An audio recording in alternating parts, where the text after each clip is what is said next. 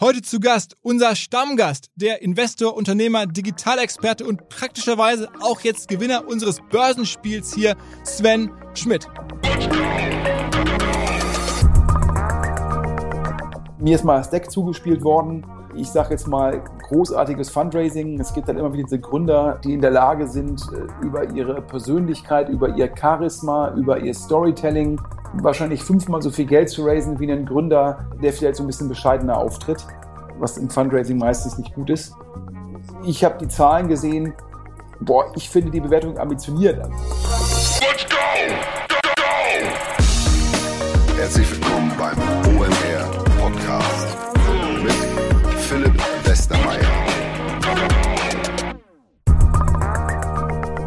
Hinweis auf House of Yas. Yas mit Y, wie regelmäßige Hörer längst wissen.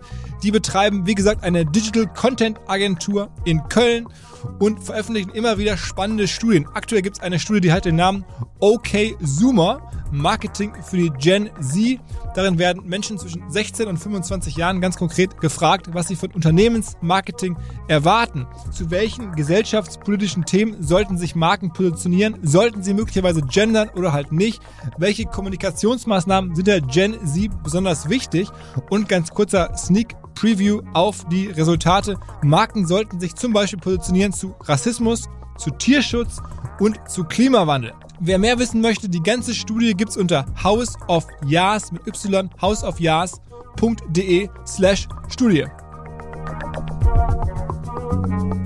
Wie so oft in den letzten Wochen auch hier ein Hinweis auf unseren langjährigen Partner Audi. Seit vielen Jahren unterstützen die uns und ich bekomme deswegen, auch weil ich selber Audis fahren darf seit all den Jahren, immer mal wieder Anfragen, ob ich eine Intro machen könnte. Es gibt Nachfragen zu Geschäftskunden, Fahrzeugen, Leasing, Sonderkonditionen, all diesen Dingen. Und weil doch da sehr viele Anfragen da waren, haben wir sogar eine gemeinsame Seite erschaffen mit Audi zusammen, die heißt audi.de slash omr und da steht all das, was man wissen muss, wenn man mit Audi als Geschäftskunde arbeiten möchte.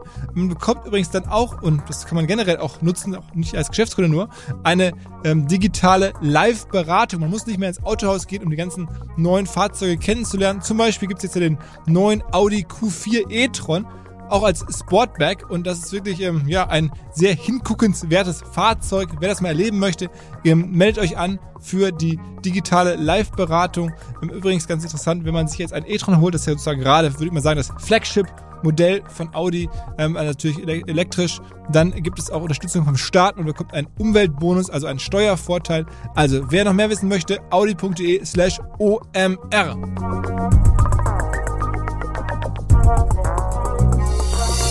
Ich glaube, zu Sven muss ich nicht mehr allzu viel sagen. Wer uns regelmäßig hört, der liebt ihn oder hasst ihn vielleicht auch, aber er kennt ihn, unser Stammgast Sven. Und er hat jetzt auch unser Börsenspiel gewonnen, das wir ja gemeinsam mit Scalable Capital gemacht haben. Da haben ja alle Stammgäste daran teilgenommen, also Lea, Tarek und ich. Aber Sven, muss man wirklich sagen, hat mit großem Abstand gewonnen. Darüber haben wir gesprochen, wie es dazu kommen konnte, was die Gründe dafür waren. bisschen Analyse dazu. Dann haben wir verschiedenste große Digitalthemen aus dem Moment heraus besprochen. Und zum Schluss, wie immer in Folgen mit Sven, etwas über Sport und Möglichkeiten des Marketings im Sportbereich. Immer ganz launig. Also reinhören. Eine neue, reichhaltige, gut gewürzte, sogar Buchtipps sind mit drin. Folge mit Sven. Auf geht's. Moin Sven. Moin Philipp, vielen Dank. Also ich habe es ja gerade schon gesagt, wir fangen ja mal an und zwar First Things First. Ähm, wir machen ja seit einigen Monaten ein Börsenspiel unter den Stammgästen, ähm, gesponsert von Scalable Capital und ähm, das sollte jetzt bis in den Juni hineingehen. Wir schließen es jetzt hier quasi offiziell ab. Ähm, und es ist auch, glaube ich, äh, es bringt mir auch nichts, noch länger zu spielen. Dein Sieg ähm, wird sich nicht mehr äh, rückgängig machen lassen, sozusagen. Du hast das Ding ähm, deutlich gewonnen. Wir hatten alle 10.000 Euro am Anfang. Ähm, du hast daraus jetzt äh, Größenordnung äh, 16.000 gemacht. Ähm, der, äh, oder die, danach Lea, die hat daraus irgendwie 12.500 gemacht. Ähm, ich habe daraus 12.000 gemacht und der Tarek hat daraus 11.100 gemacht, so ungefähr. Also deutlicher Sieg ähm, Top-Portfolio. Ich fühle mich jetzt ein bisschen in die Rolle hinein, als wenn wir hier bei so einem äh, regionalen Tennisturnier wären. Ich bin der Clubchef, habe so einen riesigen, überdimensionierten äh, Scheck. Da steht dann irgendwie 20.000 Euro drauf in dem Falle, weil wir gesagt haben, wir runden die Gewinnsumme auf. Ähm, und äh, die bekommst du dann, oder bekommt dann vor allen Dingen die Organisation, ähm, die du dir ausgewählt hast. Äh, in dem Zusammenhang erstmal na, herzlichen Glückwunsch an dich und äh, sag mal kurz deine Sicht, war dir das klar, dass du es gewinnen werden würdest mit dem Portfolio? Ja, erstmal vielen Dank, also auch fürs Aufrunden. Ich glaube, äh, war ja vereinbart worden, dass sozusagen der erzielte Gewinn dann gespendet wird, also sprich 20.000 Euro abzüglich des Einsatzes, also 10.000 Euro. Und in meinem Falle werden die gespendet an die Sports Partnership e.V. Wenn das interessiert, sportspartnership.de, einfach mal auf die Webseite gehen. Ein ganz, ganz tolles Projekt von einer ganz, ganz tollen Frau, Monika Lehmhaus, eine unglaublich engagierte Kommunalpolitikerin, die versucht, im Endeffekt Kinder, die aus, ja, sage ich mal, in eher in schwierigen Umständen groß werden, über Sport sozusagen ähm, ja, Perspektiven zu eröffnen. Und also wie gesagt, ganz tolles Projekt, ganz tolle Frau. Und ich lese immer, wer überall ein Bundesverdienstkreuz hat und denke mir immer, wenn jemand das Bundesverdienstkreuz verdient, dann die Frau Lehmhaus. Und da freue ich mich sehr, dass Scalable Capital und OMR das Projekt ähm, mit 10.000 Euro unterstützen. Das ist erstmal First Things First. Zu ähm, deiner Frage, ähm, ja, ob ich damit gerechnet habe, äh, nee, natürlich nicht. Ich glaube, ähm, bei so einem Börsenspiel, und wir hatten ja auch vorher darüber geredet, dass es auch gar nicht, gar nicht ums Gewinnen geht, sondern eher darum geht, dass man darüber redet, was könnte potenziell eine gute Anlagemöglichkeit sein. Und äh, auf der einen Seite haben wir gesagt, wir wollen irgendwie nicht in ETFs äh, investieren, weil es dann potenziell vielleicht in Anführungsstrichen zu langweilig für ein Börsenspiel. Aber wir wollen jetzt auch nicht in Derivate oder ähm, Microstocks investieren, weil es auch die Frage, ob das dann sozusagen in so einem Börsenspiel dann dem Vorbildcharakter, ähm, ja, den Vorbildcharakter erfüllt. Und daher habe ich ja relativ ein konservatives Portfolio aufgebaut mit Deutsche Telekom, Amazon und dann halt FlatEx. Und da habe ich halt Glück gehabt, weil da der Rückenwind in dem Markt halt sehr, sehr gut ist. Und das sieht man ja auch. Ich glaube, da, Philipp, muss ich ja eigentlich dir gratulieren, denn ähm, du hast ja gerade dieses Bild aufgemacht, dass du als Tennisclub-Präsident, ich sozusagen als derjenige, der das Turnier gewonnen hat. Und dann wird das ja meistens der große Scheck vom lokalen Autohausbesitzer sozusagen gesponsert. das wäre jetzt Erik Potziwald von Scalable, ja. Korrekt. Ähm, aber hier an der Stelle können wir, glaube ich, großen Glückwunsch sagen. Äh, wir nehmen das Ganze hier auf. Ist, glaube ich, heute Montag, der, der 7. Juni. Und ich habe es heute Morgen im DS Insider Podcast, meinem zweiwöchentlichen Podcast mit Alexander Hüsing schon verkündet. Scalable Capital ist ein bisschen bösartig, trotz des Namens, ähm, das nächste deutsche Unicorn. Und ähm, daher Glückwunsch, das ist dann schon ein bisschen mehr als so ein Autohaus, Philipp. ja, stimmt. Also ist auf jeden Fall, das sind ja wahrscheinlich so 20 Autohäuser oder sowas.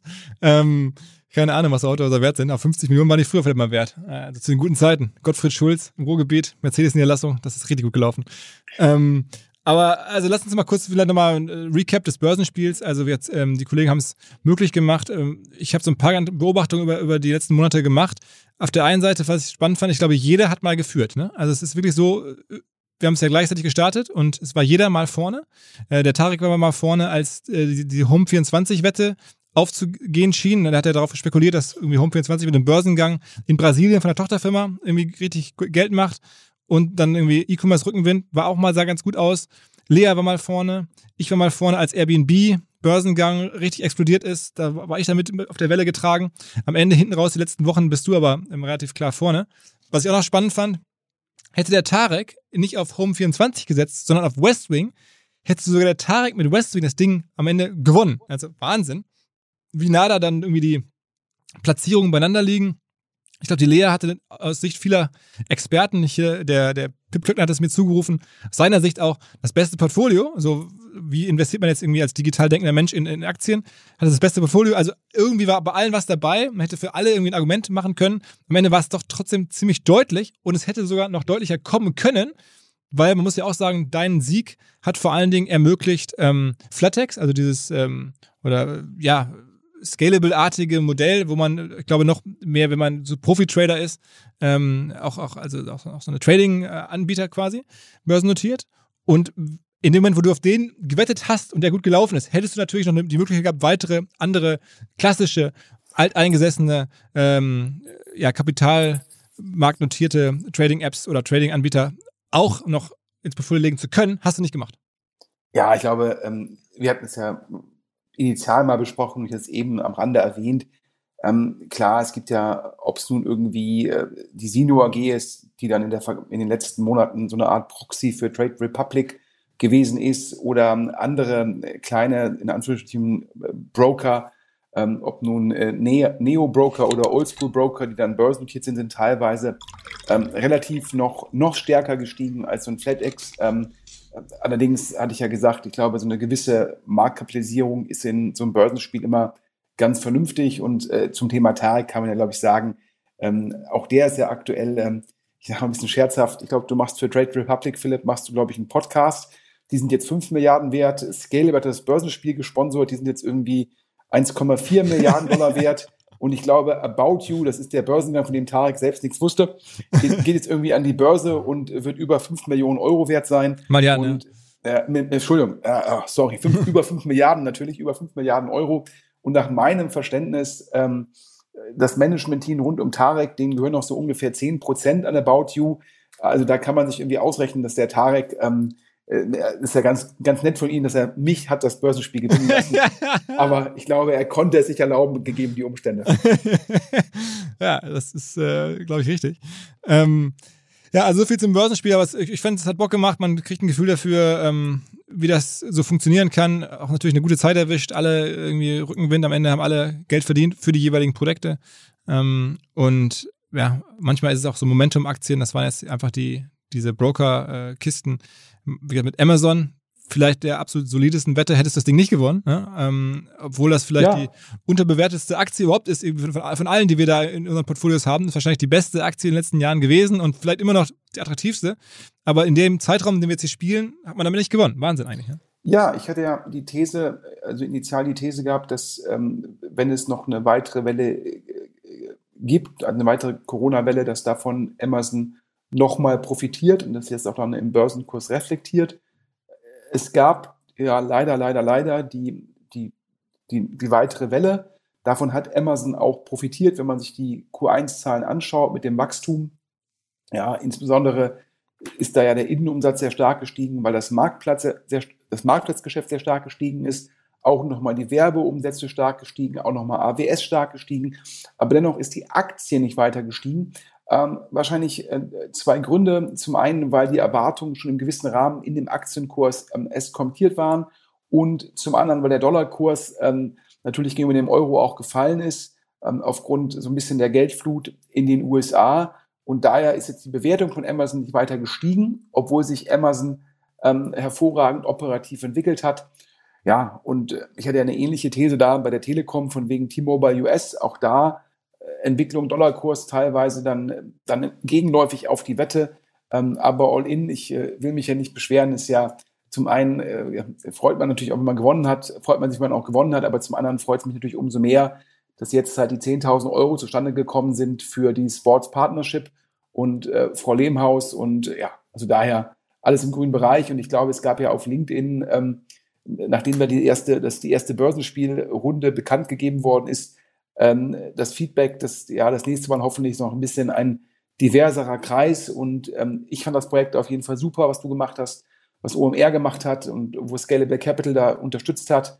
Und ich glaube, ähm, wenn ihr das wiederholt, wäre es auf jeden Fall gut, nochmal zu gucken, ob es da noch mehr neben Lea noch mehr äh, Frauen als Teilnehmerin gibt. Also ich finde das auf jeden Fall eine super Sache.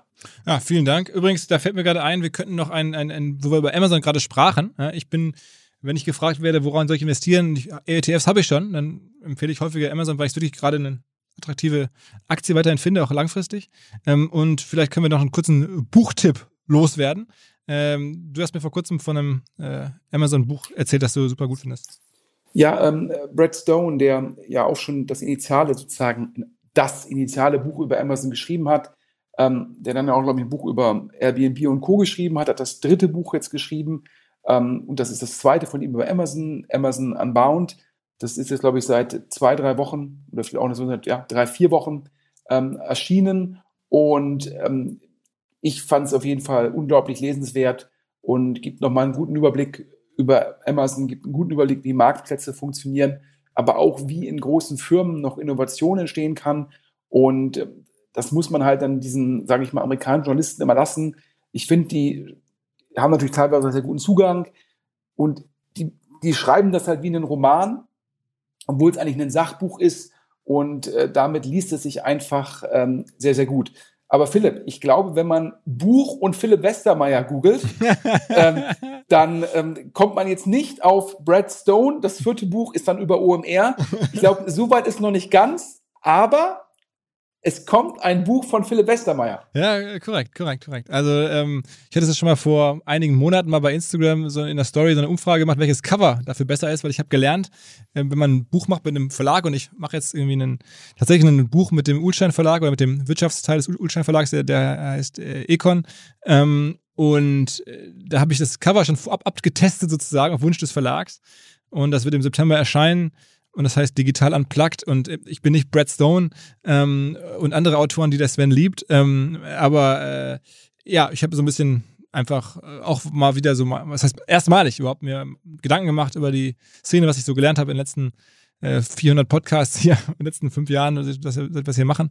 Und da wirklich auch ein bisschen so breiter. Die Idee ist schon, dass jetzt nicht für die absoluten Insider, sondern für viele, die Bock haben. Aber sind, ich habe mir sehr viel Mühe gegeben und ich hatte dich ja auch ab und zu mal um Rat gefragt oder so. Es wird, wird also ähm, im September rauskommen und ihr werdet dann spätestens dann davon hören. Bis dahin habe ich gerade überlegt, werde ich auch noch kurz einen Buchtipp los.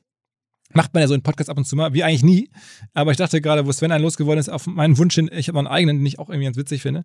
Und zwar, wer sich für Werbung und Marketing interessiert und mehr aus der klassischen Werbeecke kommt, es gibt so ein richtig geiles Buch, das heißt Madison Avenue Manslaughter, an Inside View of Fee-Cutting Clients von Michael Farmer.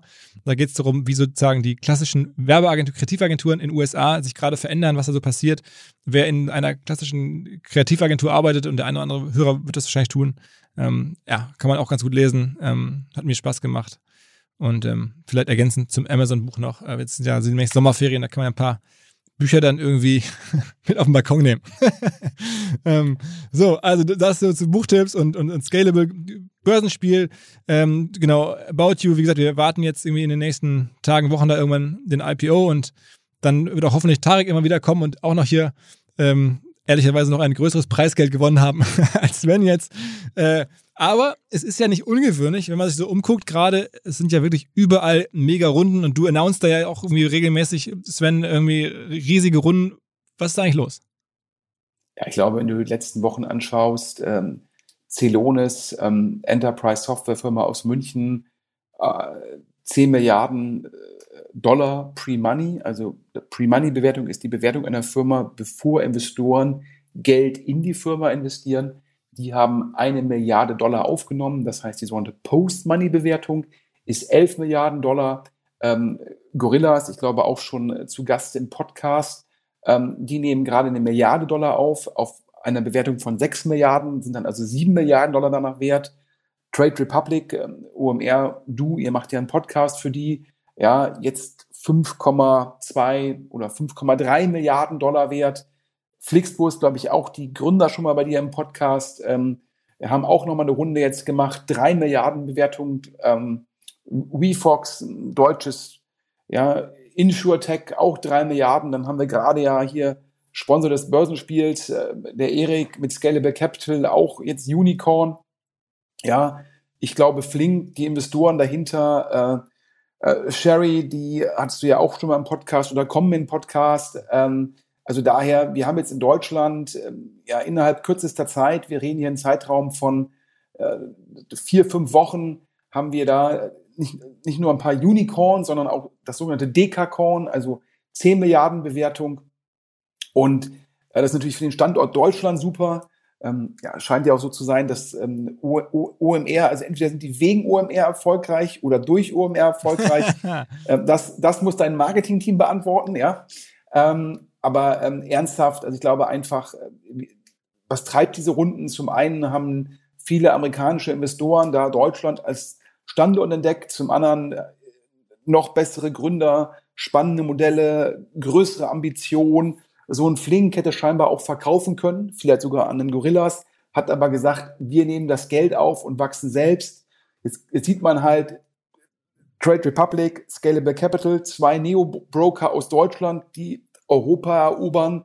Wir sehen mit Gorillas und Flink zwei Quick-Commerce-Anbieter, die auch aus Deutschland heraus oder aus Berlin heraus ganz Europa, im Fall von Gorillas, potenziell die ganze Welt erobern wollen. Und das ist natürlich spitze.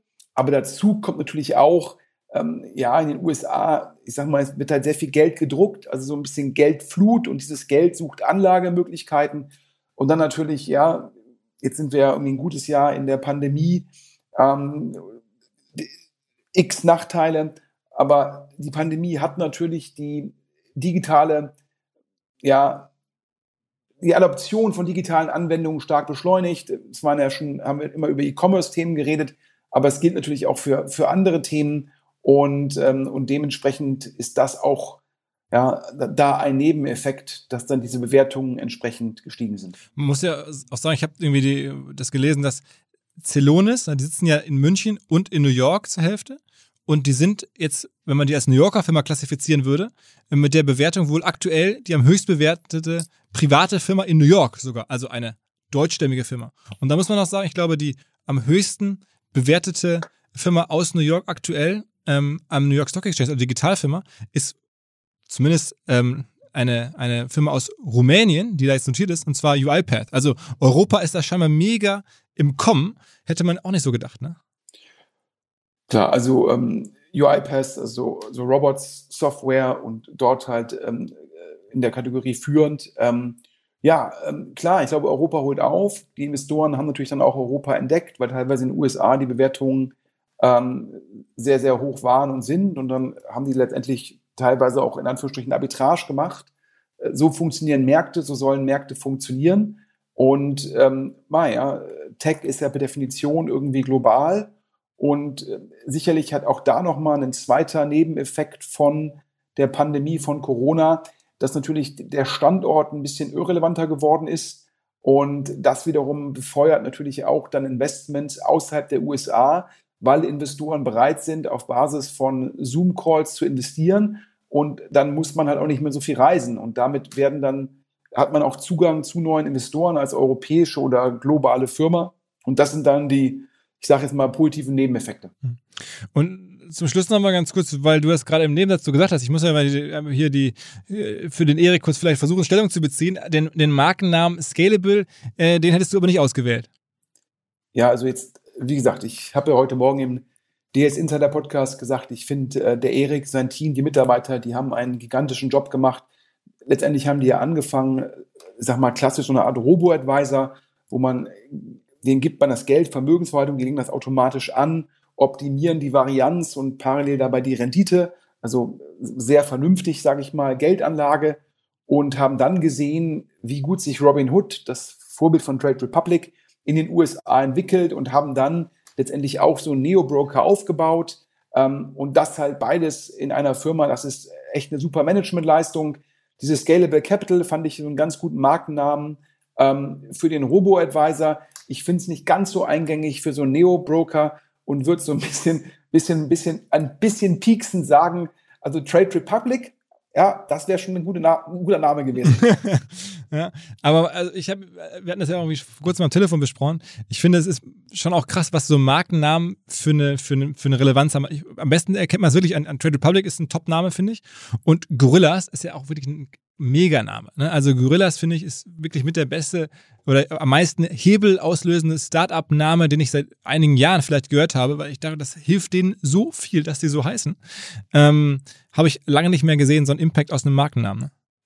Ja, also ich, ähm, also ich muss dir, ähm, also du bist da der, du bist sicherlich da hier der, der, der, der Marken- oder Marketing-Experte hier im, im, im Podcast, aber da kann ich dir auch nur zustimmen. Ähm, der ist auf jeden Fall sehr eingängig und äh, hat man noch irgendwie so ein Bild im Kopf und wahrscheinlich auch ein Name, der global funktioniert. Und du hattest ja, glaube ich, den, den Gründer und CEO von Gorillas im Podcast. Mhm. Und der hat ja auch dann diese Ambition, ja, den Namen dann auch global mit Leben zu füllen. Ja, absolut, absolut, absolut. Also der hat auch irgendwie, glaube ich, so den Spruch drauf, wenn irgendwelche ähm, Investoren irgendwie ihm absagen oder so, dann sagt er, okay, dann kommt zumindest demnächst mal zum IPO vorbei. ja, das ist auf jeden Fall, ähm, ja, ähm, das ist ja wahrscheinlich irgendwann ähm, einer der Schritte. Du hast es ja gerade im Fall von äh, UiPath auch schon erwähnt, dann der, der große IPO in den USA. Was übrigens spannend ist, ja, das ähm, ähm, jetzt, ähm, wo ja manche Leute immer fragen, ich glaube, der, der Spiegel hatte jetzt am Wochenende auf dem Cover irgendwie ähm, diese, dieses ganze Thema Neo-Broker und ähm, aus immer mehr Leute, die Aktien haben und mhm. dann natürlich auch teilweise die, die Angst der Blase da irgendwie aufgemalt. Und äh, also dementsprechend ist das sicherlich weiterhin eine, eine, eine Phase, wo die, die von Varianz geprägt sein wird. Und ähm, ja, da muss man mal einfach mal, mal abwarten, ähm, wo das hingeht.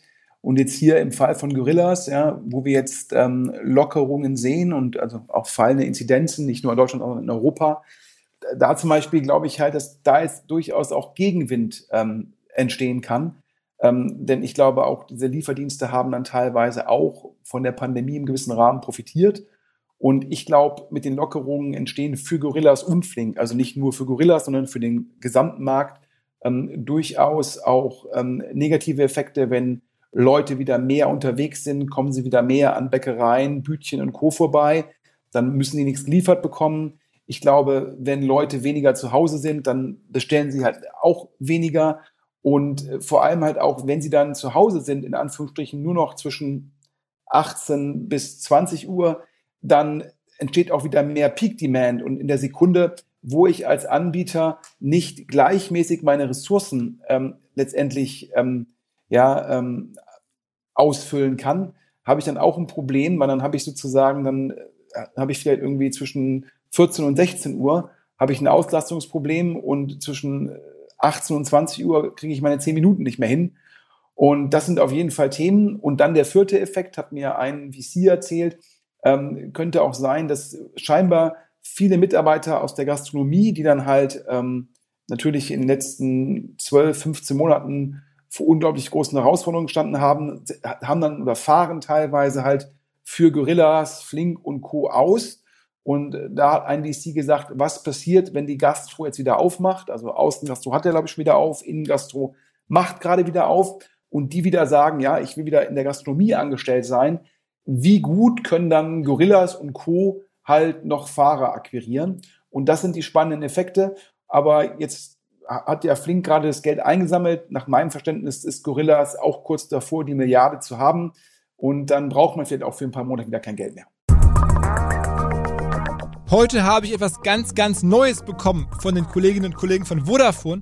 Und zwar kein Tarif, kein digitales Event, sondern ein Schloss. Und zwar keins, das man besichtigen kann oder beziehen könnte, sondern eins, mit dem man Türen und Lagerhallen abschließen kann. Ich habe so ein Schloss zum ersten Mal gesehen, als ich in der Highschool war, in der 11. Klasse. Da habe ich meinen Locker damit abgeschlossen. Mittlerweile gibt es auch ganz viele Fitnessstudios. Also diese Art Schloss. Und zwar kann man das jetzt digital öffnen. Man muss sich keinen Code mehr merken. Man kann so ein Schloss digital betreiben, darüber auch Zugänge vergeben und steuern. Das ganze Projekt ist eine Kooperation mit dem Schlosshersteller Abus. Und dieses Schloss ist dann versehen mit einer SIM-Karte, einem Bluetooth-Modul, mit einem Bewegungssensor, einem GPS-Sender. Also extrem sichere Sache und wahrscheinlich für ganz viele Firmen, die Hardware herstellen, die vielleicht Baustellen betreiben, die auf jeden Fall sensible haptische Geräte irgendwo stehen haben. Interessant. Alle Infos dazu unter vodafone.de slash smart-lock, also L-O-C-K wie Lock. vodafone.de slash smart-lock.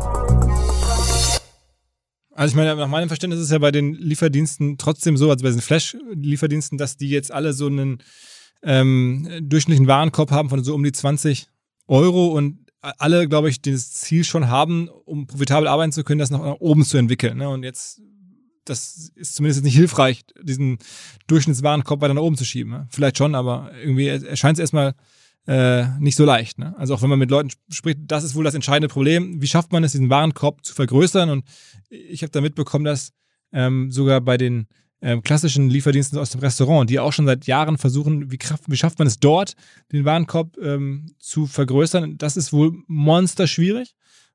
Klar, es ist ein anderes Produkt, da werden dann meistens Essen geliefert und so, aber ähm, naja, also das ist auf jeden Fall super spannend zu beobachten. Ich wollte dich dazu eigentlich noch fragen, weil ähm, du ja auch skeptisch bist und dann sagen irgendwie auch immer viele, ja, der Sven ist da skeptisch, aber da sind doch echt die schlauesten Investoren der Welt reingegangen. Also jetzt auch gerade bei, bei, bei Flink, bei Gorillas, das sind ja jetzt ja nicht irgendwelche ähm, Zahnärzte sozusagen, wie du sagen würdest, sondern echt so die Top-Leute. Glaubst du nicht, dass die eine Monster-DD machen oder, oder, oder glaubst du einfach, dass am Ende sind die Annahmen unterschiedlich einfach und man weiß am Ende nicht, wie es ausgeht? Oder wie, wie, wie erklärst du das? Na, ich glaube, dass, dass das getrieben ist von mehreren Faktoren. Also diese, ich nenne das mal Last-Mile-Logistikanbieter, ob es nun DoorDash ist ähm, oder vielleicht auch teilweise Delivery Hero, haben nun mal sehr, sehr hohe Börsenbewertungen. Das heißt, die, die Multiples, die diese Investoren sehen an der Börse, sind halt extrem hoch ähm, oder die Bewertungen sind extrem hoch. Ähm, parallel ähm, ist es natürlich so, dass der dass der adressierbare Markt, damit dann gesagt, hier, was geben Leute für Lebensmittel aus, ähm, der ist halt einfach äh, riesig. Ich glaube, wir reden in Deutschland von, äh, ich komme hoffentlich komme jetzt mit den Zahlen nicht durcheinander, irgendwie so 300 Milliarden. Und dann wird immer gesagt, hier, wenn davon dann irgendwie 10 Prozent jetzt an die Quick-Commerce-Anbieter gehen, das wären 30 Milliarden. Und wenn dann irgendwie in den Gorillas davon 40 Prozent hat, dann würde Gorillas ja schon irgendwie 12 Milliarden machen. Und wenn die 12 Milliarden machen, dann können die irgendwie Eigenmarken und Co. machen und wenn die Eigenmarken haben, dann haben die eine höhere Marge. Parallel haben die dann eine sehr, sehr hohe, in Anführungsstrichen, Dichte und können damit halt vielleicht drei Orders pro Fahrer pro Stunde hinbekommen. Und ja, man investiert ja schon irgendwie in, in Picking-Roboter und dann braucht man in den sozusagen lokalen Läden oder Lagern oder Dark Stores ähm, oder Ghost Stores, wie auch immer man sie nennen will, dann braucht man da keine äh, Mitarbeiter mehr, sondern das können dann Roboter erledigen. Und auf einmal sagt man, man hat ähm, das, die Picking-Kosten minimiert, hat sozusagen die Logistikkosten optimiert, weil man irgendwie drei Lieferungen hinbekommt und man hat irgendwie die, ähm, die Marge sozusagen erhöht, indem man viel, viel Eigenmarken hat und dann versteht man noch, weil man den Kunden besser versteht, weil man den Kunden über die App direkt ansteuert, versteht man den Kunden besser und kann so noch den Warenkorb steigern.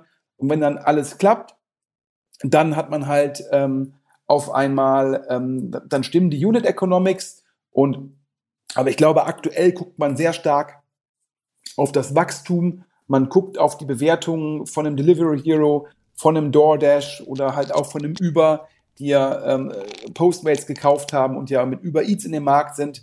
Das heißt, ähm, man glaubt halt, dass das halt irgendwie da die Zukunft ist und wer dort die Kundenbeziehung hat und wer da das Netzwerk hat von denjenigen, die das ausfährt, der gewinnt halt irgendwie äh, potenziell da. Und es ist im Endeffekt so eine Art äh, Landgrab-Modus und da wird dann halt viel Geld, ähm, viel Geld allokiert. Ähm, ich glaube jetzt kurzfristig, viele VCs hatten noch die These, dass da schneller eine Konsolidierung kommt. Ähm, jetzt sieht man halt sehr viele Anbieter und jetzt sieht man ja auch, dass Delivery Hero mit Food Panda im, im deutschen Markt aktiv werden will. Get hier, der türkische Anbieter, der auch, glaube ich, siebeneinhalb Milliarden Dollar wert ist, glaube ich, auch in Berlin aktiv ist. Und also ich sage jetzt zumindestens, ich, also A, ich bleibe skeptisch ähm, und ähm, es ist ja es ist ja auch teilweise aus Perspektive dieser sehr intelligenten Investoren auch eine Wette. Und kurzfristig glaube ich halt, äh, die Profiteure äh, sind irgendwie die Kunden, weil die halt einen Service bekommen unter letztendlich äh, operativen Kosten. Ähm, Google, weil äh, sicherlich diese ganzen Anbieter da viel Geld ausgeben werden. Und so ein bisschen provokant in Berlin scheint ja irgendwie, das scheint ja voll plakatiert zu sein, äh, da freut sich der OMR-Partner Streuer. okay. Dann lass uns mal die weiteren großen äh, Runden durchgehen. Ähm, was hast du dir gedacht, als die, als die WeFox-Runde kam? Also, das ist ja die Firma von dem Julian Teike, ähm, der noch nicht hier im Podcast war, muss auch mal kommen. Ähm, und sei es sogar Ashton Kutscher, der hat es mir mal erzählt, dass der da investiert ist, also Versicherungsfirma äh, am Ende. Ähm, wie siehst du das? Ja, es ist ja so ein Insurtech, die, glaube ich, gucken wollen, dass sie das Versicherung neu denken und effizienter machen, sowohl in der Abwicklung, glaube ich, wie auch im Vertrieb. Ähm, und ja, ich, mir ist mal das Deck zugespielt worden. Ähm, ich sage jetzt mal großartiges Fundraising. Es gibt dann immer wieder diese Gründer, ähm, die in der Lage sind, äh, über ihre Persönlichkeit, über ihr Charisma, über ihr Storytelling wahrscheinlich fünfmal so viel Geld zu raisen wie ein Gründer, ähm, der vielleicht so ein bisschen bescheidener auftritt was im Fundraising meistens nicht gut ist. Ähm, und ich habe die Zahlen gesehen, boah, ich finde die Bewertung ambitioniert, aber da muss man ja auch ehrlich sein, jetzt auch im Fall von Trade Republic und Scalable Capital, äh, da wird halt sehr viel von den Investoren auf die Zukunft gewettet.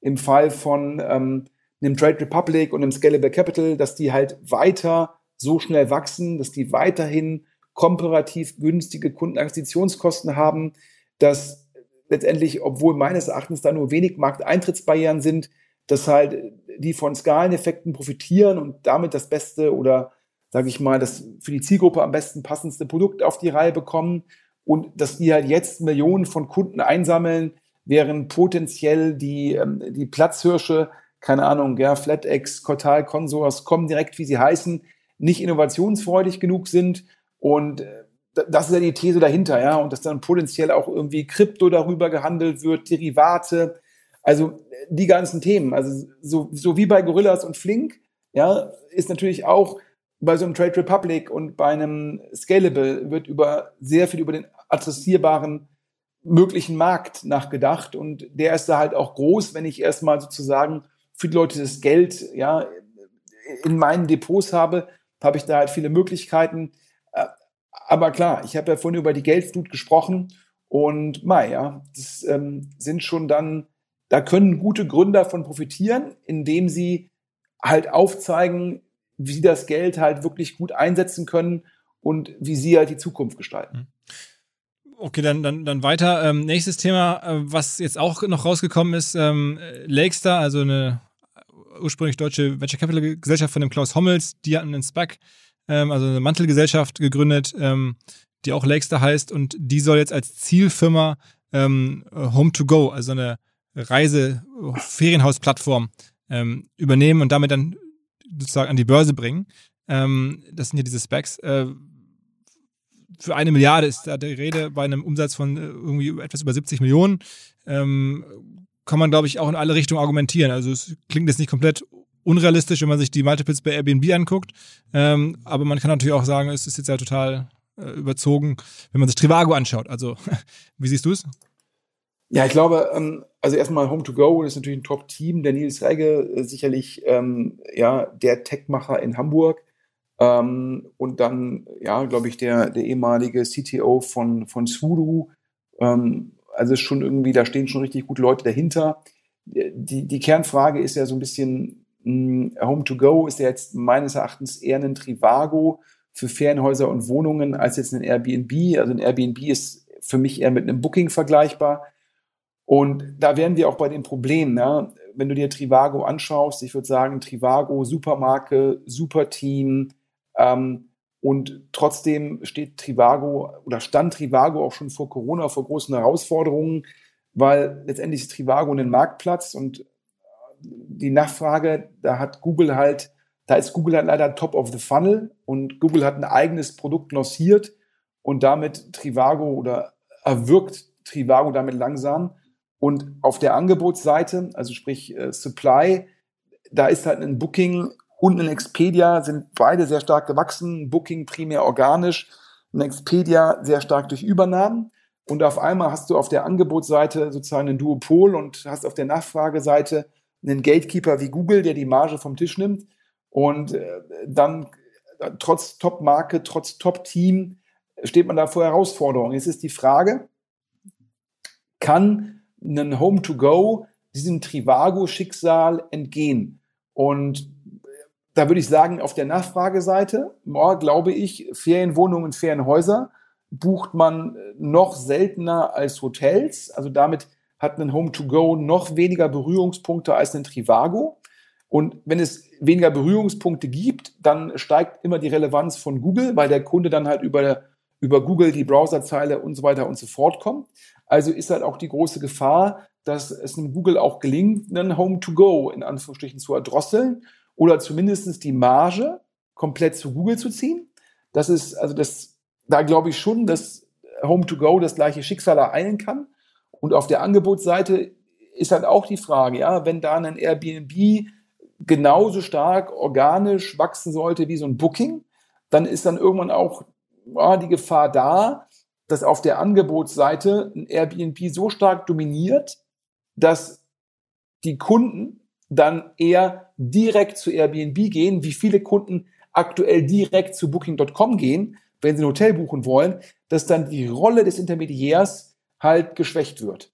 Und ähm, das ist das Thema. Ich würde sagen, wenn das alles, alles schon gelöst wäre, diese Herausforderung, sprich, wenn ein Home-to-Go so auf, sowohl auf Angebotsseite wie auf Nachfrageseite strategisch nachhaltig aufgestellt sei äh, oder wäre, dann würde so ein schlauer Mann wie der Nils Regge nicht äh, ein IPO über die Hintertür machen, sondern dann würde er sagen, lass noch mal jetzt den Rückenwind, der jetzt potenziell kommt, ja, also Reiserückenwind, die nächsten ein, zwei Jahre abwarten und dann Home to Go selbst ein IPO machen, ohne ähm, dass man jetzt den Spec-Initiator ähm, einen großen Teil abgeben muss. Und ich glaube, dass Nils Regge jetzt sozusagen die Spec-Tür wählt, äh, ist ein Zeichen, dass er genau weiß, dass da durchaus Home to Go das gleiche Schicksal wie Trivago droht.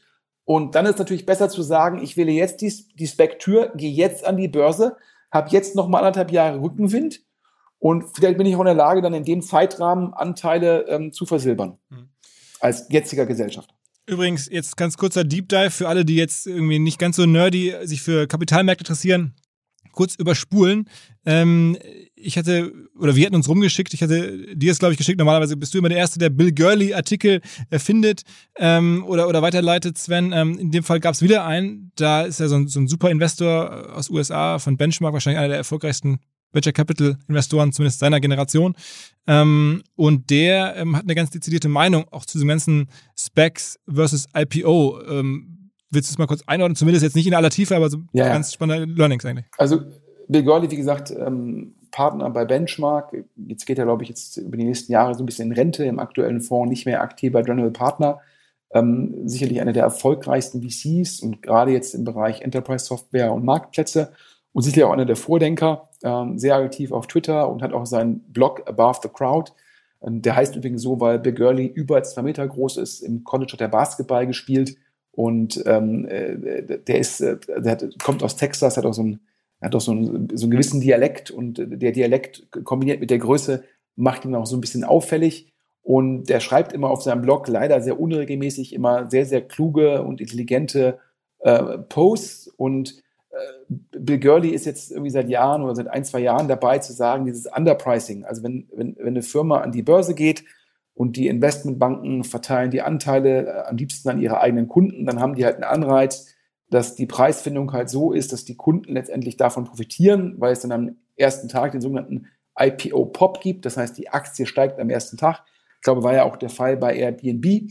Und dann sagt Bill Gurley zu Recht, das ist ja letztendlich ein Reichtumstransfer von den Gesellschaftern vor dem Börsengang zu den Lieblingskunden der Investmentbanken. Und die Investmentbanken tun das natürlich nicht selbstlos, sondern dafür bekommen sie dann von den Kunden wiederum Geschäft ähm, durchgereicht. Das heißt letztendlich ähm, ein mittelbarer Reichtumstransfer auch von den Gesellschaftern zu den Investmentbanken und ein unmittelbarer zu den Kunden der Investmentbanken. Und daher ähm, beschäftigt sich Bill Gurley immer mit den Alternativen und da gibt es solche Themen wie, wie Direct Listings, was jetzt teilweise auch von den Firmen gemacht wird, wo letztendlich, ähm, wenn eine Firma sagt, ich habe so viel Cash, ich muss im Börsengang gar kein neues Geld einsammeln. Das heißt, ich liste einfach nur meine Aktien und dann findet die erste Preisfindung statt per Auktionsmechanismus. Und dann ähm, ist das halt eine effiziente Möglichkeit. Das hat den Weg zum Beispiel Spotify gewählt. Und dann gibt es natürlich auch die Möglichkeit, nach dem Motto, ja, IPO, Direct Listing und dann gibt es halt die Tür, wo draufsteht irgendwie Spec, ähm, wobei ich halt sagen muss, dort mag dann die Preisfindung, ähm, die mag effizienter sein, aber da gibt es halt den Mittelmann, der den Spec initiiert hat und ähm, da muss man sich dann fragen, was ist dann sozusagen teurer, den Mittelmann zu bezahlen oder eine Investmentbank im Rahmen eines IPOs. Ähm, ich würde aktuell, wenn ich jetzt in der Situation wäre, äh, würde ich sagen, ist wahrscheinlich die Tür Direct Listing, wie sie Spotify, Spotify gewählt hat, ähm, am effizientesten. Aber wer dazu noch mehr wissen will, können wir nur sagen, lest euch den aktuellen Blogpost von Bill Gurley durch und auch seinen Twitter-Feed. Der schreibt da sehr viel zu und wer sich damit wissenschaftlich auseinandersetzen will, da gibt es einen Professor mit dem Namen Jay Ritter, sogar ist ich, irgendwie ist jetzt über schon zwei Jahrzehnte her, Philipp, wir werden alt, meine Diplomarbeit geschrieben habe, ähm, hat er damals auch schon sehr viel zum IPO Ging deine Diplomarbeit über solche Themen? Ich habe äh, über, ich habe meine Diplomarbeit geschrieben über ähm, Auktionsmechanismen ähm, für im Rahmen eines Börsengangs, also wie man potenziell Aktien versteigern kann. Ähm, der Google-Börsengang war ja damals auch so ein Versuch, da ein Versteigerungsprinzip umzusetzen als effiziente Preisfindung. Und daher sozusagen jetzt, äh, Bill Gurley zitiert jetzt im Jahre 2021 Jay Ritter, und der Mann forscht daran aber schon seit irgendwie 30, 40 Jahren. Also da ähm, äh, vor Urzeiten habe ich dann auch über dessen Paper gelesen. Was, war, war, oder bist du mit, äh, mit 3,7 durchgekommen oder so mit der Arbeit? Ja, hat noch, hat noch gerade gepasst. hat noch, hat noch, hat noch gerade gepasst für meinen Abschluss. Also ähm, du, du kannst da beruhigt sein. Ja, und auf jeden Fall ist es spannend, was Bill Goldi da schreibt. Aber klar, das würde jetzt den Podcast hier, glaube ich, in der Länge etwas sprengen. Aber es gibt, ist ja immer spannend, viele hören dich jetzt hier und ähm, fragen sich wahrscheinlich, okay, bei all den Meinungen, die du hast, wo holst du dir Infos her? Und ich glaube, Bill Gurley ist einer, der ich zumindest von dir häufiger mal äh, geschickt bekomme, wo ich das Gefühl habe, dass äh, äh, ist jemand, ja. der, dich, der dich positiv beeindruckt. Ich glaube, Bill Gurley kann man sich immer, äh, die Podcasts, in denen der ist, kann man sich anhören oder auf YouTube, wenn es da was gibt. Oder halt, oder halt dann entsprechend die Blogposts. Also was für mich halt Scott Galloway ist, ist für dich Bill Gurley. Ja, ich glaube, äh, äh, absolut. Also ich glaube, aber auch das, das eine schließt das andere nicht aus. Ja, ich glaube, ähm, das, das kann man ähm, auch, auch einen Scott Galloway, äh, der macht das manchmal so ein bisschen plastischer und ähm, aber auch der gibt halt immer sehr, sehr spannende äh, Denkanstöße. Wir haben eine neue große Partnerschaft mit Free Now. Wer es noch nicht mitbekommen hat, die hießen früher mal My Taxi, machen jetzt aber viel, viel mehr und heißen vor allen Dingen Free Now. Das viel mehr bedeutet ganz konkret, man kann mit dieser einen App ganz viele verschiedene Mobilitätslösungen buchen. Zum Beispiel halt auch Scooter. Man kann darüber auch diese Vespas, die elektrischen Emmy Vespas buchen. Die haben Partnerschaften mit Emmy, mit Tier, mit Miles, mit Voy. Also ganz viele verschiedene Möglichkeiten über nur eine App und zwar die Free Now App. Verfügbar. Ist das Ganze mittlerweile in ganz vielen großen Städten und auch in kleineren Städten wie Aachen, Augsburg, Lübeck und meiner Heimatstadt Essen. Ich bin vor kurzem zum Beispiel mit dem Zug in Essen angekommen und habe dann eine kurze Fahrt unternommen zu meiner Oma. Die wohnt nämlich in der Nähe des Bahnhofs und zwar mit einem Roller und bin dann von meiner Oma mit dem Auto weitergefahren. Konnte sie gar nicht begreifen, dass alles klappt. Alles mit einer App, aber meine Oma kennt sich mit Apps ohnehin nicht ganz so gut aus. Free Now hätte sie kennen müssen. Übrigens werden aktuell alle Emissionen geoffsettet und bis 2030 wollen die Kollegen emissionsfrei sein. Und letzter Hinweis zu Free Now. Wir haben einen gemeinsamen Podcast mit denen konzipiert präsentiert und den macht vor allen Dingen der Finn Kliman. Also dieser berühmte Finn Kliman, den ihr hier aus dem Podcast vielleicht kennt und lieben gelernt habt, der spricht selber im Podcast von A nach B mit den verschiedensten spannenden Leuten. Also wer mehr von Finn hören möchte, findet ihr bei Free Now und vor allen Dingen überall, wo es Podcasts gibt, mit dem Podcast von A nach B. Dann lass uns mal ähm, jetzt zu was Seichterem kommen nach diesem riesigen Deep Dive wer diesen Podcast hier mit dir als Stammgast kennt, der weiß, es gibt auch immer einen kleinen äh, Abdrifter in den Bereich Sport. Wir hatten ja gerade schon kurz über Trivago gesprochen, da wollte ich das eigentlich schon kurz ansprechen, weil ich es eigentlich ziemlich verrückt finde. Ich habe gesehen, dass Trivago jetzt auch äh, Trikotsponsor ist, allerdings auch in der Premier League, also so ein bisschen wie Teamviewer, allerdings nicht auf der Brust des sozusagen Profi-Trikots, sondern also des Spieltagshemdes, was man am Fernsehen sieht, sondern die haben wirklich das ist ein Sponsoring gemacht für die für die Trainingsklamotten von Chelsea. Also das das habe ich ehrlicherweise war ich ziemlich überrascht.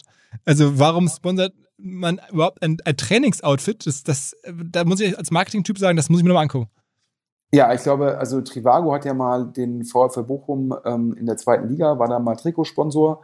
Und damals habe ich gesagt, wenn ich Trivago wäre und ich bin global aktiv, dann macht es ja meistens Sinn, sich zu fragen, gibt es irgendeine globale Werbefläche, wo ich einer der wenigen bin, die diese Werbefläche wirklich effizient nutzen können, da ich selbst global aktiv bin. Mhm. Und dann habe ich immer gedacht, ja, Trivago müsste eigentlich ein Trikot in der Premier League sponsoren. Ähm, und da war immer so meine These, da muss man nicht unbedingt eine der Top Six nehmen, ähm, weil es im Endeffekt die 50 Millionen, die jetzt Teamviewer für Manchester United ausgibt, die muss man auch, auch erstmal verargumentieren können, aber dahinter damals, glaube ich, so, so äh, gab es auch Vereine wie Southampton, wo man für 5, 6 Millionen Trikotsponsor werden konnte. Habe ich immer gesagt, Statt Bochum hättet ihr mal lieber irgendwie West Ham United oder Southampton, wie auch immer, machen sollen. Ähm, und nun sponsern die zwar einen der Top Six mit Chelsea, aber dort halt das Trainingstrikot. Und nach meinem Verständnis für einen zweistelligen Millionenbetrag pro Jahr. Und ähm, da fehlt mir so ein bisschen die Fantasie. Klar, du hast dann Rechte im Sinne von, du kannst dann mit den Chelsea-Spielern halt, die kannst du halt nutzen für Werbeclips und so weiter. Aber natürlich ist der Performance-Charakter ähm, schon sehr gering, weil du halt dieses Trikot dann nicht so oft abgebildet siehst. Ja, also wie viele Trainingsfotos gibt es jetzt im Vergleich, ja, wenn jetzt so ein Chelsea ähm, im Champions League-Finale steht, ja. Also daher, boah, ich habe da jetzt keine Insights. Ähm, ich schätze den Axel Hefer sehr. Ähm, das ist CEO von Trivago. Ne? Das ist CEO von Trivago und ja auch Schalke Aufsichtsrat. Absolut, ja, Schalke, ja, Gott sei Dank, muss man sagen. Für Schalke super. Ja, für Schalke super. Ähm, und ähm, ja, also ähm, da müsstest du du müsstest den Axel eigentlich mal in den Podcast einladen. Also ich glaube, das äh, Trivago mega spannendes Thema, Schalke Aufsichtsrat mega spannendes Thema. Also für die Hörer, die jetzt nicht regelmäßig den OMR-Podcast hören, äh, der Philipp ist halt äh, Schalke-Fan. und ich glaube, der Philipp dachte immer, super, Schalke gegen den HSV, jetzt wieder Erstliga-Fußball in Hamburg und stattdessen spielt jetzt Schalke gegen den HSV in der zweiten Liga. Ähm, Aber die zweite ja. Liga ist ja eigentlich jetzt, zumindest auf Fußball bezogen, deine Liga. Also die ja. Maschinensucher.de-Liga. Ja, ja, klar. Aber es, weil ich ja immer sage, äh, ich, äh, ich glaube, Fußball in Deutschland schon ähm, relevant für Sportsponsoring, weil das ein Thema ist, was dann irgendwie äh, schon die meisten Leute interessiert. Ähm, aber natürlich, wenn du jetzt äh, so wie Maschinensucher natürlich eine B2B-Ausrichtung hast, dann musst du natürlich auch mal gucken, dass wenn du in solchen Konsumentenumfeldern Werbung machst, dass die Streuverluste schon sehr teuer sind und ähm, daher in der ersten Liga dann entsprechend umso größer und daher unser Fokus halt auf die zweite Liga. Von wegen, wir sind da gemessen an der Anzahl der Vereine größter Sponsor der zweiten Liga. Und klar, ich sage jetzt irgendwie, das ist die beste zweite Liga aller Zeiten da, die Saison 21, 22. Und ähm, da, da sind wir im Kleinen Gewinner und sicherlich hier Sport 1, mit denen, die du ja auch gut kennst, Philipp, haben natürlich ja, haben, haben die Rechte für die zweite Liga ja das Spitzenspiel am Samstagabend erworben.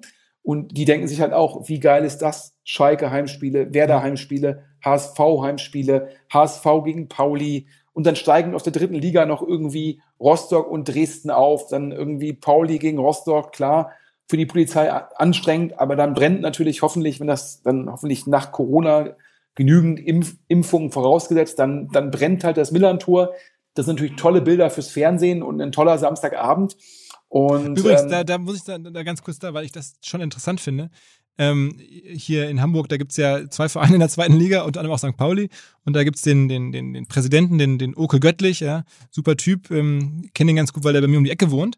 Und ähm, der hat jetzt verschiedentlich gepostet, dass er sich hier mega freut, dass jetzt diese zweite Liga so stark ist und ähm, dass er total froh ist, dass es jetzt auch keine Montagsspiele mehr gibt, die wurden ja vor kurzem abgeschafft, ähm, sondern dass es die jetzt nur noch, diese ganzen tollen Spiele jetzt nur noch am Wochenende gibt. Und da habe ich gedacht, hey, krass, das hätte ich intuitiv voll anders gesehen. Ich hätte gedacht, okay, ist doch scheiße für die zweite Liga. Die hätten jetzt mit diesen Mega-Teams in der zweiten Liga ja auch noch ein Montagsspiel richtig viel sozusagen ähm, Menschen erreichen können.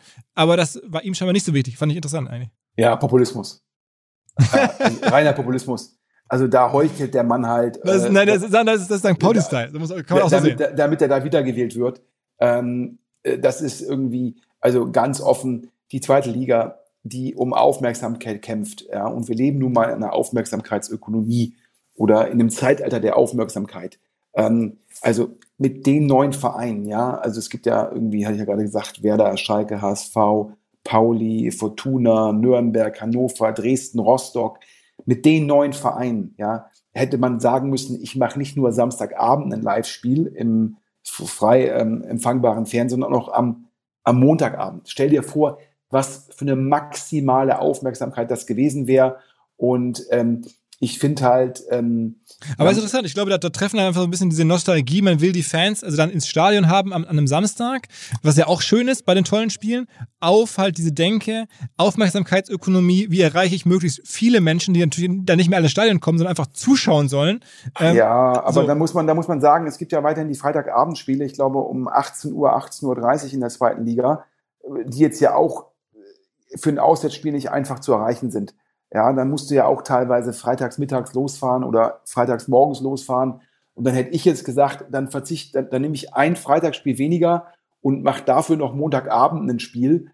Ähm, und zum Schluss, ja, immer nur in Nostalgie sozusagen da zu schwärmen, ist auch irgendwann gefährlich. Ja, absolut. Für die zweite Liga ist das möglicherweise am, am, also kurzfristig super cool für die Fans im Stadion, aber es ist natürlich für die Marke und für die ja, deutschlandweite Bekanntheit ähm, nicht optimal. Ich wollte dich noch gerade ganz kurz fragen, was hättest du eigentlich gemacht, wenn du jetzt sozusagen das, das Budget von Trivago hättest und international äh, äh, aktiv wärst? Jetzt bei Maschinensucher ist es ja anders. Du hast ein kleineres Budget und du bist halt eher jetzt national, beziehungsweise so äh, Deutschland und pa Paneuropäisch. Ja, pan genau. Äh, Maschinensucher ist jetzt ja, wir haben ja in Dach Maschinensucher als Marke, außerhalb von Dach äh, Machine Seeker und wir haben ja auch Truck Scout 24 und sind irgendwie in Benelux mit Werkzeugen unterwegs. Also daher sind wir schon da paneuropäisch aufgestellt und gucken auch immer, gibt es irgendwelche Werbeformen, die dann halt prima in Europa zur Geltung kommen, die wir halt äh, kosteneffizient einkaufen können. Aber um auf deine Frage zurückzukommen, ich glaube schon, dass äh, die Premier League für Trivago da eine gute Möglichkeit ist. Ich hätte allerdings gesagt, bevor ich für 10 Millionen plus äh, aufs Trainingstrikot gehe von einem der Top Six Vereine, hätte ich geguckt, bei welchem Verein kann ich da irgendwie aufs Trikot kommen, weil ich glaube, das ist dann schon, schon, ähm, schon relevanter. Ich glaube, aber du hast natürlich teilweise dieses, diese Thematik, dass du ja sagst, auch in Deutschland äh, äh Marken, die lieber irgendwie auf der dritten Ebene bei Borussia Dortmund oder beim FC Bayern München sind, als vielleicht sozusagen auf der ersten Ebene ähm, bei meinetwegen äh, Kräuter Fürth. Und das sind immer eine Abwägungsentscheidung, ähm, hat teilweise auch Branding-Aspekte im Sinne von, in welchem Umfeld will ich meine Marke positionieren. Ich glaube aber Trivago, die ja sehr performance-getrieben sind, da spielt Performance schon eine Rolle. Und ich frage mich halt, wo ist die Performance, wenn man da auf dem Trainingstrikot ist? Mhm. Mhm. Naja, jedenfalls, also ich finde super, dass Schalke jetzt in der zweiten Liga ist. Da muss ich mir den ganzen Scheiß in der ersten Liga Kräuter führt gegen Arminia Bielefeld nicht angucken. Gucke ich doch lieber irgendwie weiß ich nicht, HSV gegen Rostock oder so. Als ähm, ich bin ja der zweite Liga-Fan ähm, und du bist der Sponsor. Äh, ansonsten noch vielleicht, wo wir gerade über Sport Sponsoring sprechen, ähm, äh, demnächst geht die EM los. Ähm, da auch wieder Digitalfirma Hauptsponsor, Takeaway, also ist die Mutterfirma von, von Lieferando. Ähm, also man merkt mittlerweile überall, Digitalfirmen gehen auch in die Sponsorings rein, machen mittlerweile echt große Sachen, ähm, viel mehr als nur früher mit, mit Google und, und, und Facebook Performance-Kampagnen. Übrigens, an der Börse nicht so gut gelaufen, leider für, für ähm, Teamviewer. Ich hatte ja mit dem CEO einen Podcast gemacht, wir hatten darüber mhm. gesprochen, fand den sehr überzeugend im Podcast, habe dann sogar, darf ich glaube ich verraten, investiert in Teamviewer und äh, mit dem Ergebnis, dass kurz nach dem Podcast ist der Kurs richtig runtergegangen. Ähm, also, puh. Äh, ich habe es nicht verstanden. Das war ja nicht der Podcast, das war ja auch zeitgleich mit dem Announcement, dass sie ein Menu-Trikot machen. Also die Börse schätzt scheinbar so, so heftige äh, Sponsorings irgendwie erstmal nicht. Das wollte ich eigentlich nur sagen. Jetzt, glaube ich, versuche ich mal den Kreis zu schließen. Ähm, von den Ausführungen, du hast, glaube ich, angefangen äh, mit Takeaway. Da war ja, glaube ich, auch der Jörg Gerbeck, der Lieferando-Gründer, der jetzt der zweite Mann bei Takeaway ist, die inzwischen, glaube ich, auch heißen Just Eat Takeaway. Ähm, die haben ja da äh, Just Eat übernommen. Für die Hörer zum Verständnis, ähm, Just Eat Takeaway, ein Konkurrent von Delivery Hero, allerdings mit dem Fokus, dass sie eigentlich nur Bestellungen auf ihrer Plattform durchleiten und nur zum ganz kleinen Teil die Logistik übernehmen. Delivery Hero hingegen sehr viel Eigenlogistik und dazu halt Delivery Hero macht ja mit D-Marks auch ein eigenes Quick Commerce ähm. Da unterscheiden sich so ein bisschen die Foki ähm, von so einem ähm, CEO von Takeaway und dann halt von dem äh, Niklas Östberg von Delivery Hero. Auf jeden Fall hat sich Just Eat Takeaway entschieden. Man wird einer der Hauptsponsoren äh, bei der EM, sind natürlich teilweise auch in Europa äh, sehr, sehr präsent durch die Marken Takeaway, Lieferando, Just Eat und ähm, ja, nach meinem Verständnis aus Sportsponsoring-Umfeldern werden die danach auch einer der größten Sponsoren der UEFA bleiben. Und zwar, indem sie auch die Champions League, die Euroleague und auch das neue Format da sponsoren.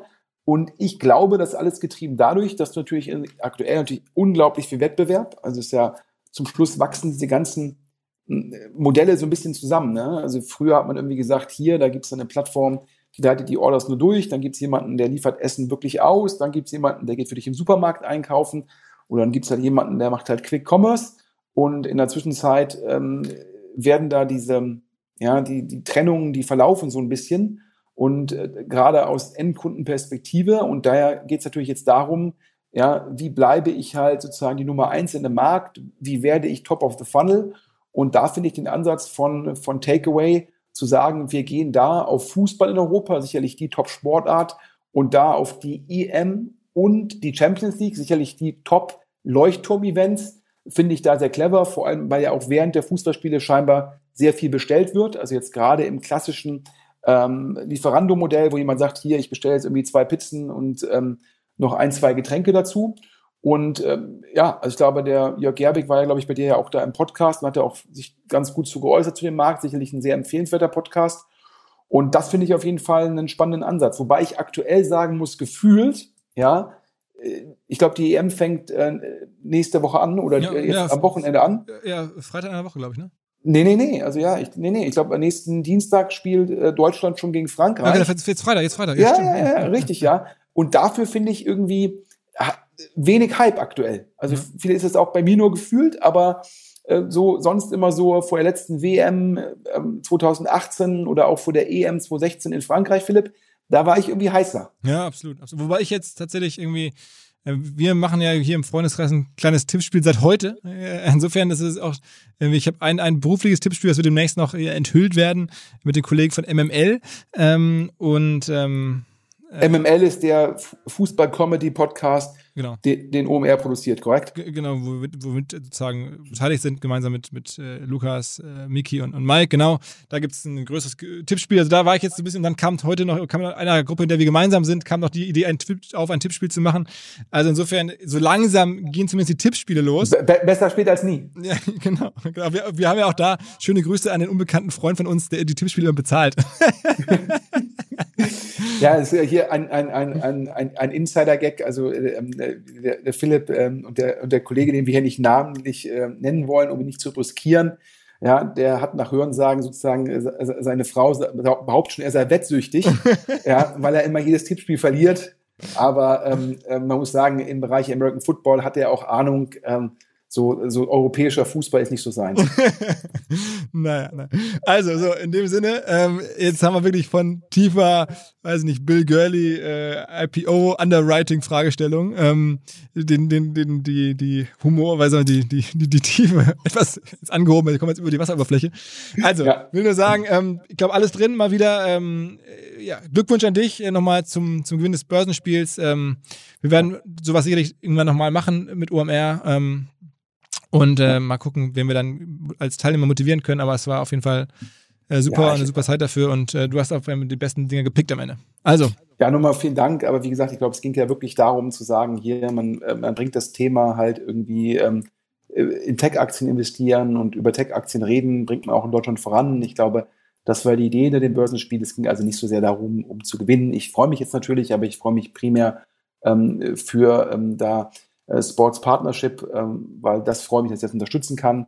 Ähm, ansonsten, wie gesagt, liebe Grüße an Tarek und an den natürlich hier an der Stelle. Ich glaube jetzt, der, der Börsengang kommt jetzt. Ganz, ganz großen Glückwunsch für eine ganz tolle unternehmerische Leistung.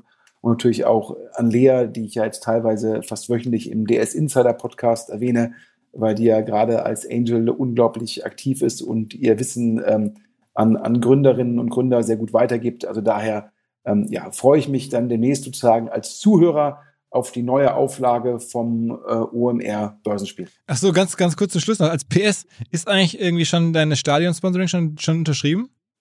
Äh, das ist äh, tatsächlich in der Zwischenzeit, ähm, das, ähm, ja, mir wurde jetzt mitge... Also ich, ich dachte, ich wäre mir einig gewesen.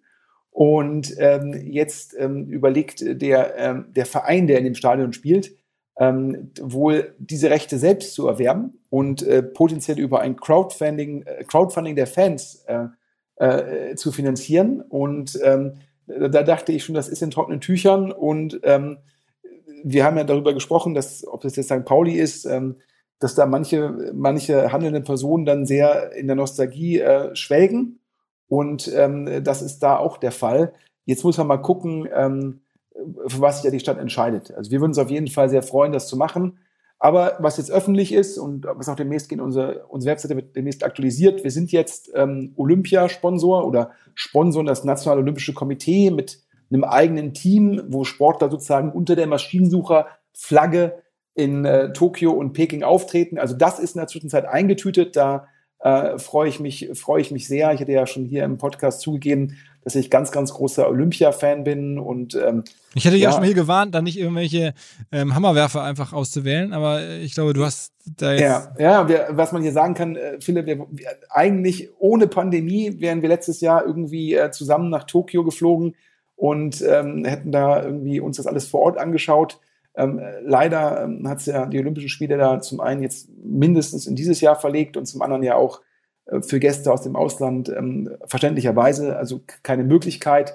Also daher das äh, mein Olympia-Feeling dieses Jahr leider nur ähm, vom Fernseher oder Glaubst du, es kommt? Würdest du heute sagen, es kommt, das kommt nicht? Ah, ich glaube, es gibt viele kommerzielle Interessen, dass es kommt. Ich glaube auch, dass man wahrscheinlich mit den Impfungen ähm, da auch viel Sicherheit darstellen kann. Aber natürlich wird das in Japan aktuell ähm, kontrovers diskutiert. Ich kann mir also tatsächlich vorstellen, ähm, dass es vielleicht nochmal verschoben wird. Hm. Ich kann mir nicht vorstellen, dass es komplett abgesagt wird. Dafür hat Tokio zu viel investiert. Dazu hat, haben auch viele, man muss ja sagen, ja, es, Fußball hat natürlich auch sogar eine Bühne, hätte eine Bühne ohne die EM. Viele der olympischen Sportarten, die haben halt ohne die Olympischen Spiele meines Erachtens keine Bühne. Das heißt, es ist für diese Verbände auch sehr wichtig, dann in den zweieinhalb Wochen dann global stattzufinden. Das heißt, solche Olympischen Spiele ersatzlos abzusagen, hat schon viele negative Effekte. Also daher würde ich jetzt sagen, sie finden wirklich Ende nächsten Monat statt. Ich weiß nicht. Meine These wäre ja, aber sicherlich gibt es da ähm, eine gewisse Unsicherheit. Finden sie dann nächstes Jahr statt? Also ich würde schon sagen, wenn nicht jetzt, dann nächstes Jahr. Und ich hoffe, dass wir beide es auf jeden Fall ähm, ja, wenn nicht nach Tokio, dann nach Paris oder nach ähm, LA schaffen. Ja, ja. Ja, vor allen Dingen, also wirklich äh, mal wieder Olympia gucken. Oder mal erstmalig Olympia gucken, live vor allen Dingen. Ich, naja, ich habe mir jetzt schon am Wochenende beholfen, ich habe Hockey geguckt auf, äh, auf sportschau.de. Tatsächlich, da gibt's also, da also das, war, das, war doch jetzt, das war doch jetzt ein Wochenende U21 Europameister, die deutschen Eishockeyherren wirklich sehr unglücklich und knapp gescheitert an Finnland im Halbfinale. Ähm, Dallas Mavericks, ja, äh, wo immer noch dank Dirk Nowitzki mein Herz verschlägt, ach, leider Gottes in, in, in mhm. Spiel 7 gegen ja. die Clippers ausgeschieden. Ja, und dann auch noch die French Open. Also zumindest für passives Sport gucken war, da, war das ein, ein, ein, ein großartiges langes Wochenende. Absolut. Wir hatten ja in Nordrhein-Westfalen am Donnerstag einen Feiertag. Ja. Na gut, so, also jetzt aber. Vielen Dank, Sven, ähm, und bis die Tage. Philipp, vielen, vielen Dank. Hau bis rein. dann. Ciao, ciao. Tschüss. Am Ende dieses Podcasts spreche ich häufiger über die Hamburg Media School. Und das liegt daran, dass wir über OMR natürlich zu HMS eine sehr enge Beziehung haben, aber auch daran, dass ich mit vielen Menschen dort befreundet bin, dass ich selber dort einen Masterabschluss vor vielen Jahren mal gemacht habe. Ich kenne die Schule wirklich gut. Die HMS, muss man wissen, ist ein Teil der Uni Hamburg. Man bekommt als HMS-Absolvent auch einen Abschluss ähm, der Uni Hamburg. Aber worauf ich hinweisen möchte, ich habe das damals in Vollzeit gemacht, aber man kann an der HMS auch hervorragend berufsbegleitend studieren und einen Masterabschluss machen. Es gibt sogar heute auch Spezialisierungsbereiche und ich will mal drei Stück nennen, auf die man sich da halt fokussieren kann. Data and Business Analytics, dann Startup and Business Development oder Social Media and Online Marketing. Wer also nach dem Bachelor Bock hat auf weitere akademische Bildung, schaut mal rein unter hamburgmediaschool.com/studium. Dieser Podcast wird produziert von Podstars bei OMR.